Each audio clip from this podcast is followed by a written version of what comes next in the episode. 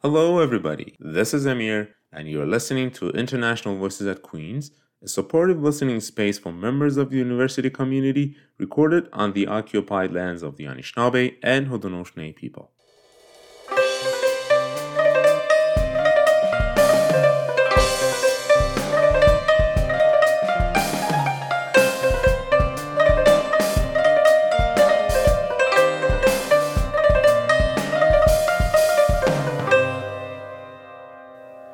In this episode, we're talking about finance and financial problems as probably the most challenging issues every international students face. And our special guest is Kamyar Gudarzi. He is pursuing his PhD degree at the Smith School of Business here at Queen's. Hello, Kamyar. Welcome to the podcast. Hi, Amir. Thank you for having me. And I'm happy to be here and share my experience with your listeners. Thank you very much. So I can remember during the first months of uh, living in Canada, we were like exchanging everything's price from Canadian dollar to our home country's currency before buying it. And we were wondering if we were actually going to be able to afford the living costs in Canada. Well, as everybody knows, students here have the lowest income among all other types of jobs, and we realized we couldn't keep that situation going forward. It wasn't as scary as it seems now, but we were still struggling to make ends meet. And I assume that other students are going through the same, more or less the same path that we have gone through. So, Kamyar, how have you taken control of your finances in the first months in Canada? Well, personally, I've tried to have a system in place to manage my finances. And, and I know for me and as well as other international students, the challenge is quite unique coming from a different banking system and a different institutional environment and settling in in Canada. It takes quite a while to learn about the details of the banking system and how to manage your finances. So, so I've tried to have a system in place where I constantly track and monitor mm-hmm. what I earn, what I spend, and and how much I can save. So I think I've been successful until now, and I and the good thing about having this system in place is that I've also learned a lot during the process. So it makes me search, it makes me track my habits, and, and I understand myself better as well because as I track my expenses and my my spending habits, I think I get a better understanding of my own preferences and tastes. Mm-hmm. Uh, well, that was very good. Uh, so, do you think that students can develop such a system before coming to Canada, or you think that it's only viable after living here? That's a that's a good point. Um, I think you can develop the mindset before coming here, but there's a lot of details that you begin to realize. There's a lot of expenses that you begin to realize once you are here in Canada. So it might not be realistic to devise a plan before you enter Canada because mm-hmm. it, it will take you about a month or two at least to actually understand what your fixed uh, costs are, what your yeah. discretionary uh, expenses are, and, and so on. But I think the best way to think about it is to have a plan that tracks your expenditures and your income and also to set a goal for your savings. And I think there's a lot of applications as well, like called budgeting applications that you, you, with an easy search, I think you can find plenty of those. Those can be very helpful in in uh, managing expenses. There's also you, you can also use a simple Excel sheet. Like I do that myself. So I have this Excel sheet where I try to keep track of my finances. So having a plan in place that tracks your expenses, your income, and sets a saving goal is, I think, um, important. So, so for the, for instance, for the fixed expenditures, what you want to track is your rent, your utilities, if you're paying that, your phone plan, um, tuition expenses, subscriptions that you might have. So those are fixed expenses that, that you need to keep track of, and then deducting that from your income, you, sh- you should be able to adjust your discretionary expenses and the variable expenses that you incur with what is left of your income after deducting the fixed expenses. Uh, I would also like to add a couple of more items to the list that Kamyar mentioned as the additional expenses.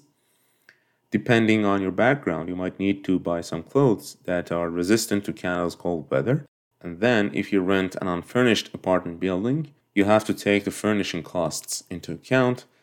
Also, depending on the city you live, you might need to pay various shipment fees to some companies. Just another point I want to add is mm-hmm. um, it's it's a good idea to talk to students in similar circumstances before coming to Canada about their expenses. And I know people will differ in how open they are in talking about their finances, but it's a good idea to try and talk to them and see beforehand what expenses you are expecting. Great. We have discussed the expenses to some extent, and before moving to more positive topics like earnings and money, let's hear what resources career services at Queen's offer.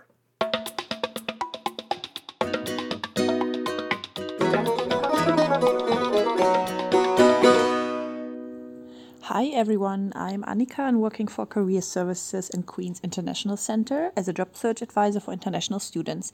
And I would like to give you a brief overview on how Career Services can support you as an international student in finding a job and getting valuable work experience in Canada. We have a number of workshops that will support you in creating a resume and cover letter, help you preparing for interviews, or getting more proficient at networking. Starting in September, we also offer these workshops specifically for international students, taking foreign work experience, cultural aspects, and other factors into account. We are also just about to launch a new appointment type specifically for you, which will be called Job Search Advising for International Students. These appointments can help you no matter at what stage you currently are. If you need support applying for a summer job, an internship, find a volunteering position, or whether you're about to graduate and enter the job market. All your questions regarding job search as an international student can be targeted in these appointments, and you can book them through My Career. You can also attend the job search drop in advising for international students every Monday from 9 to 11 a.m. and every Tuesday from 4 to 6 p.m. You don't need to make an appointment, and you can find the link on the quick event calendar. Also, keep an eye on the Inter- International Center's homepage, as more information about our upcoming new workshops will be published there in a short while. I'm looking forward to seeing you in a workshop or in a one on one appointment.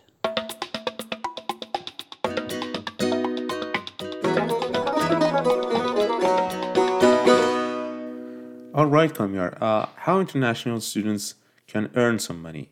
What is your own experience in this area? Um, so I think as an international student, you're permitted to work up to 20 hours per week. Uh, and you can do that by working off campus or on campus. Uh, for me personally, I prefer to find additional TA or RA opportunities that can supplement my income. But I know of many other students who find work outside of school. So um, you can earn uh, money by work by doing general work outside of campus um, as well. It's also, I think, a very good idea to search for scholarships that you might find helpful. So make sure that you inquire from your graduate office and the Queen's website for opportunities that might be available to apply for um, scholarships. Mm-hmm. All right. Also, wanted to remind that Queen's has the program named work study program that students who are willing to work on campus should apply for it. And then if they will be eligible they can apply for on-campus part-time positions through the career services website. All right. As you know in canada anyone earning money has to pay their income tax and complete an annual income tax return that goes to the government. Uh, what resources would you recommend to students to learn more about this process Yes. So um, so that's that's very important. And as a student, uh, you might not have much of a taxable income, but there's a lot of tax credits and benefits that you can use. So it's always a good idea to have an in-depth understanding of the tax process. And one of the resources that I found very helpful is Queens International Center that offers workshops when you're approaching the tax season. I think they schedule multiple workshops over at least, I think, a month or two, one workshop or two a week. Uh, and they discuss how to fill tax forms and they will they're ready to answer any questions that you might have so so even though you might not have a lot of taxable income it's it's a good idea to attend those workshops to ask for um, information, particularly about how you can save on taxes and how you can get the tax credits and benefits. Mm-hmm. Uh, well, thank you for your great answer so far. Um, sometimes, hopefully, students can save some money, fingers crossed, and they start digging information. Do you have any suggestions regarding saving our money? Yeah, there's this classic book on wealth management and personal finances called The Richest Man in Babylon. Mm-hmm. It's, it's a very famous classic uh, book, and I know a lot of investors have probably read that. But one of the uh, most important and fundamental advices that it gives in regards to saving is that you should only spend nine out of every 10 coins that goes into your pocket. So, so it, it advises you to always try and save 10% of what you earn. Uh, it might not be realistic in a situation where you're limited to a student budget, but it's always a good habit to, to, to develop. So, um, so there's a few ways that I would approach savings, and a lot of them might seem trivial or small, but they do add up over time. So, first of all, it's it's a good idea to target a fixed amount of investing. If it's 10%, it's great. If it's more, then even better but even if it's much less than that try and build the habit of saving. It, it will really like help you over the long run. Um, another thing is that there are applications for instance that you can use for saving. So some of the banking applications that i've seen and some other third party applications they are linked to your bank account. And, and when you spend it rounds up the change mm-hmm. and it automatically saves you that change right? And and over time it really adds up. Uh, I've, I've had one of those applications and it's surprising how much you can save by just saving the change. And and, and, and the applications do that automatically. Great. Yeah. So that's something you might want to see. It's not a bad idea. I think one of the most important things that you can do when it comes to saving is to take advantage of your student status.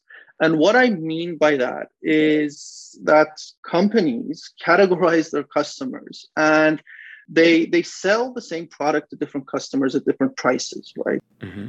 So you might be able to find deals for students on a lot of the products, and you don't really need to pay full price on those. So, for instance, there's this uh, SPC card that you can get. I think it's a ten dollars subscription over the year, and and it offers you 10, 15, 20% discount on on most of on food, on accessories, on clothing, and so on. So, so make sure that you research all the benefits that is available to you as a student and all the discounts that you can get. So that's the way to save indirectly by by not paying the full price. And it's and as a student, it makes sense to research those. Great, Kamyar. Perfect pieces of advice. Thank you so much. Uh, I just want to add two other ways of not paying full price for for your desired commodities. Uh, the first one is called Price Match, which is common among some of the stores in Canada. If you find out that a store has provided a discount on something, but you are in another store purchasing that item, you can show the corresponding flyer to the cashier or the customer service. Uh, it's okay to be online uh, to get the discount from that other store. And uh, the second one is called rain checks. The rain checks is a term I think coming from sports, and it is referred to a, a, situation when you buy a ticket to see a game and the game gets cancelled because of the rain. And for the rescheduled game, you don't need to pay for the ticket again. And likewise, when an item has a discount and the store is out of stock, you can get that rain check from the customer service and buy later with that lower price, even when that item is not on the sale.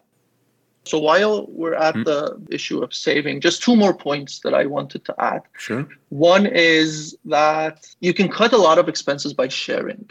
And that is a very good practical strategy. You can share a lot of subscriptions, you mm-hmm. can um, share memberships, and so on. Uh, so I've seen that is uh, very strongly practiced among students. And I, and I think that's a very good way of, of saving. So, so sharing will benefit you. And a final point is don't lose money. And I'm, I'm referring to a lot of the scams that yeah mm. that might be here like that i've never heard of so and i've heard some terrifying stories yeah. about these scams so so people call you saying that the canada revenue agency is is coming to arrest you because you have an outstanding bill yeah. or so on and and i've seen people fall for this especially if you're not uh, well accustomed to the financial system here so beware of these scams there's a lot of these and also beware of scams that offer you prizes or rewards that are simply too good to be true. So be skeptical of any of these.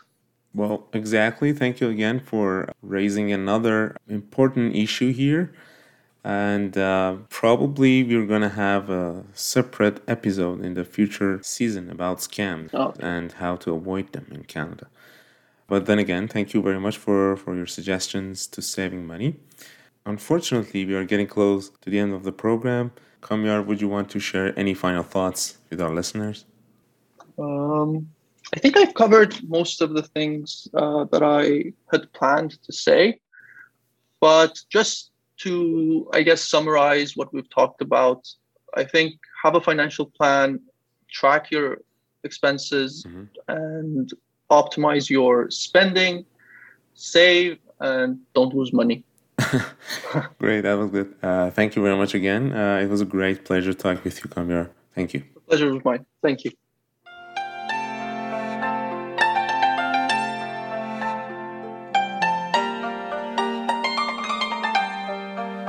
You have listened to the International Voices at Queen's, a podcast produced by the Queen's University International Center and Student Academic Success Services. I would like to thank Sadaf Amini for creating the music for this episode. Please support her work on her website sadafamini.ca and other social media apps. I would also like to thank CFRC and Sylvia for the support. On behalf of the producers, Lydia, Alyssa, and myself, thank you all for listening to this episode. Please tune in to the coming episodes and engage with us on social media with comments and questions. Goodbye and take care.